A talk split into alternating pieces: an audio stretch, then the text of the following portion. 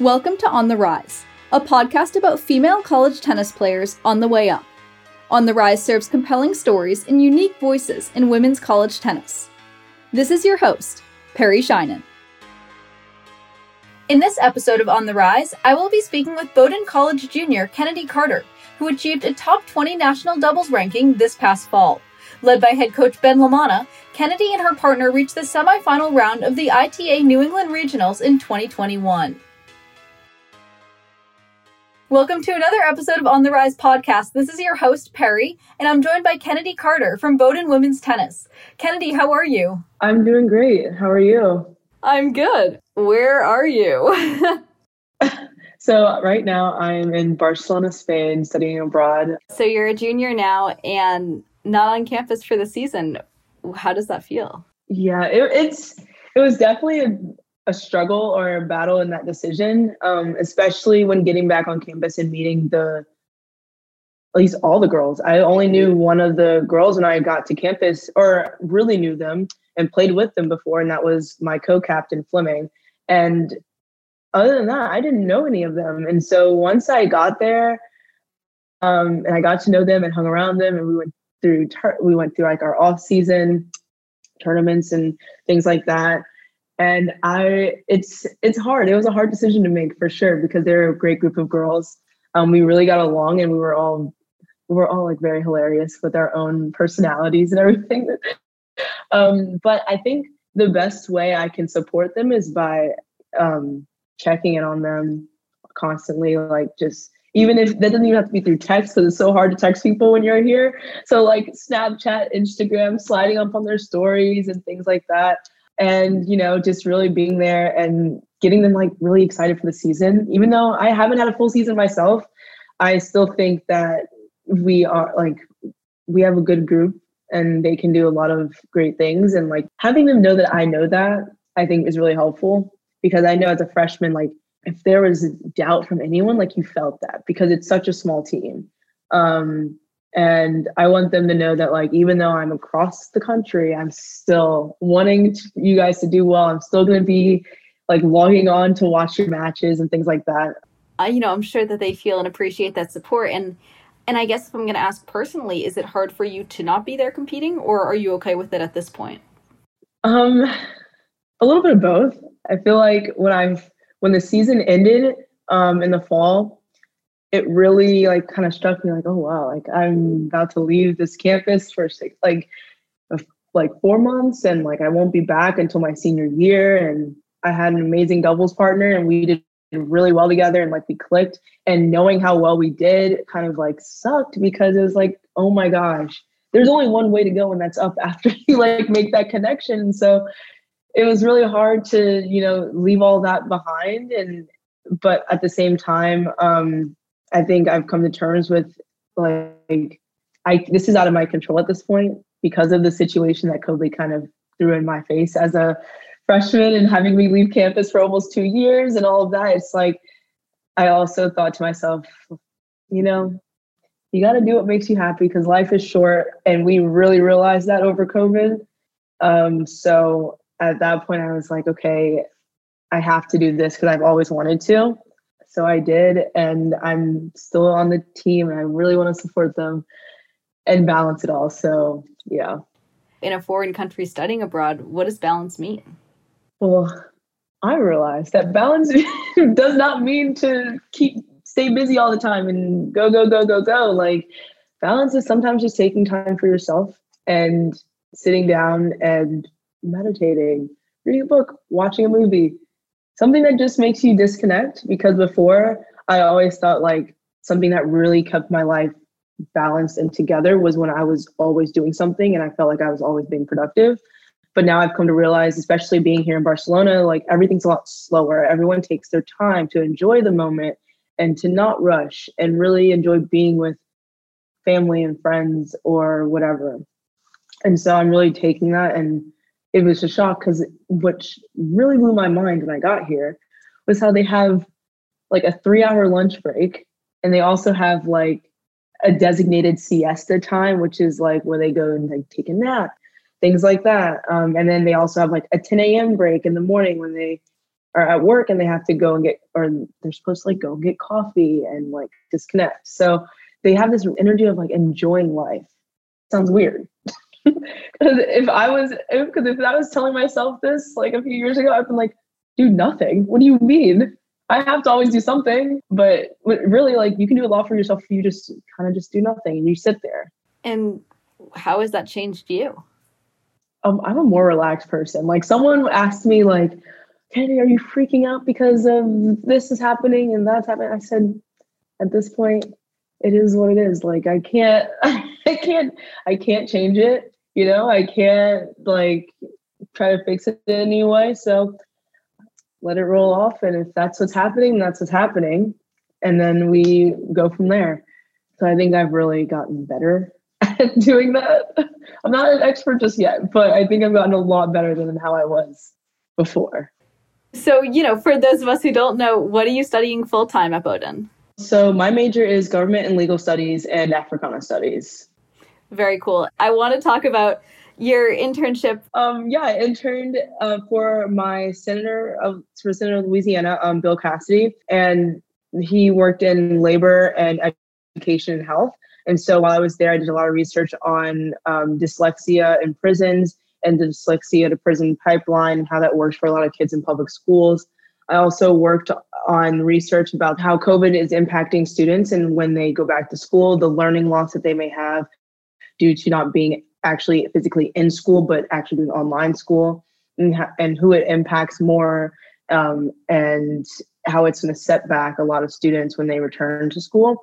And then in terms of like labor, I researched a lot of things on like franchising and who that benefits and who that doesn't, and why it's a good thing to have franchises and why some people may oppose them. And like also being from there and growing up in the school system, um, I'm able to be like, oh, my experience was like this, and then also hear other people's experiences as well, which is also really nice.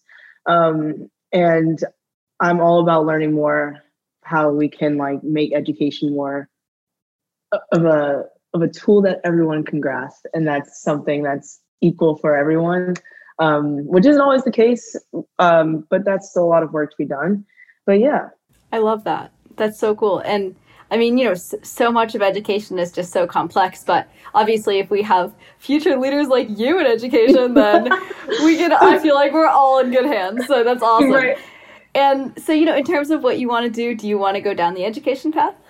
Not in terms of teaching. I really want to do, I know it's, I want to work in Congress at the end. Like, that's the ultimate goal, I think, somewhere in government where I can actually make an impact or at least try to and be a part of a group of people that pushes for change. So, yes, I think I want to be in education, but more of like the policies and ways of figuring out how to make it more equitable for everyone. Yes, no, absolutely makes sense. And so that is obviously not the only internship that you've done. Do you want to take me through a few of the many others? Oh, um, so, it, well, actually, my freshman year of college, I interned at the Innocence Project in New Orleans. And basically, I was looking into how this African American um, New Orleanian was wrongfully accused of I think he killed someone from a smaller town. Like they saw him and they're like, okay, yeah, you were the one who did it. And basically, when going through all the research and the news reports and the data, it turns out that there is no way that he could have been there because he was somewhere else. Like, but at the end of the day, he took a plea deal. So I was looking at that, and that really opened my eyes to how many people do take plea deals just because it's more convenient and because it's better for their case in terms of that. Like this guy I was looking at, he couldn't take his case to trial because you have witnesses who already have preconceived notions about you. Um, and so, really looking at that opened my eyes about how many people are wrongfully accused um, in the state of Louisiana, but also in the United States. So, I think that that opened my eyes to a big issue. And that's why I wanted to go into criminal law but then things shifted when I got more into my gov um, major and got more into my Africana studies major and realized that I can mix those two and kind of do both, like help the prison system and help education and help people of color by just being in Congress. And because honestly, at the end of the day, I realized that education and ethnicity are two big things that are prevalent in everyone's life in some way. And so if we start there, like, and we put those two things together, how can we develop change? And in what ways we can do that? Amazing. So cool. So now we can talk about tennis. How did your tennis, you know, how did your perspective on the sport change when you entered college? Yeah. Um, so USTA is very individual. Like it's the most solo thing you can ever, I think, as a tennis player that you can go through. Um, and I think a lot of sports have their like solo moments, but I think tennis has this very unique thing where it's like one, you're always chasing a ranking. That's one thing I realized. Like you're never like you may be like, oh, I'm going to this tournament and I've played so well and I got to this round and that made my ranking go from like 15 to 10 and then but you can't stop right you have to go to the next tournament because if you do then the next person below you will play another tournament and you'll you know move on. Um, so that's one thing i realized by entering college is kind of like there's more stability i feel like in terms of the team. Having that team aspect allows you to one focus on each other and not as much as the numbers and the ranking. Um and i think and your development as well which i really find is helpful. But being on a college team you always have someone to hit with either the men's team or the women's team um and you always have even your coach will hit with you that's the great thing it's like you will never run out of people to hit with um and they'll always be supporting you and wanting you to go out and play more so like there's just a bigger support system in college um, when it comes to playing. And that's a big perspective that I gained. And yeah. Is that true? Do you hit with the men's team? Um, I'm this year I've been really close with a lot of the guys on the men's team, our Bowdoin men's team.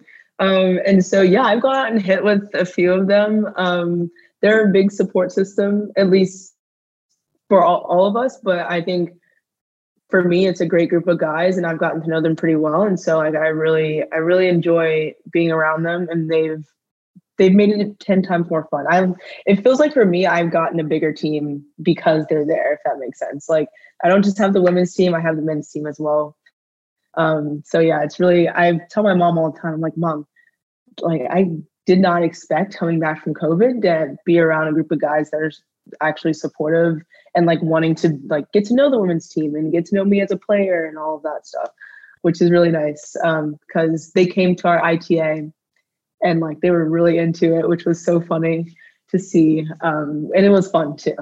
So cool. I think it's such a great culture in college tennis when the men and women practice together or at least like support mm-hmm. each other in matches. I think that's so cool. Yeah. Where is where is tennis going to fit in your future? Where's oh gosh, yeah, that's a great question. I think I'll always love the game of tennis. It made me who I am, and it's like given me the personality that I have. I think sports in general give everyone particular personalities. Like I find myself being in a group of people, I'm like, yep, that's an athlete right there. I know for sure. So it's like one of those things that I think tennis really helped me a lot and gave me a lot of tools that I could use um, in my day to day life. And I think I'll always love watching tennis because it's so exciting and seeing who's coming up behind you um, and who are the greats and all of that. Um, but personally, you know, tennis, hopefully I have time for it after college. Um, I think it's a great way to meet people, and it's a lot of great. I mean, a lot of people play tennis, um, whether that be like seriously or just for fun. So I think it'll always be there for me, just because it's a sport that is. I feel like it's universal some sports you have to like stop playing at a certain age or like you can't there's not facilities in the community that allow you to play it or but tennis is always something I can be 90 and I can be walking on the court and I can still go and hit a ball or get a lesson in, you know? So I think tennis is is going to be there. Um, it's going to be hard to fit it in, but I think tennis has made me someone who is driven to maintain my abilities as an athlete, um, just in in general. Um, so I think it's it's gonna always it's gonna be there. My name is Kennedi Carter, and I'm on the rise.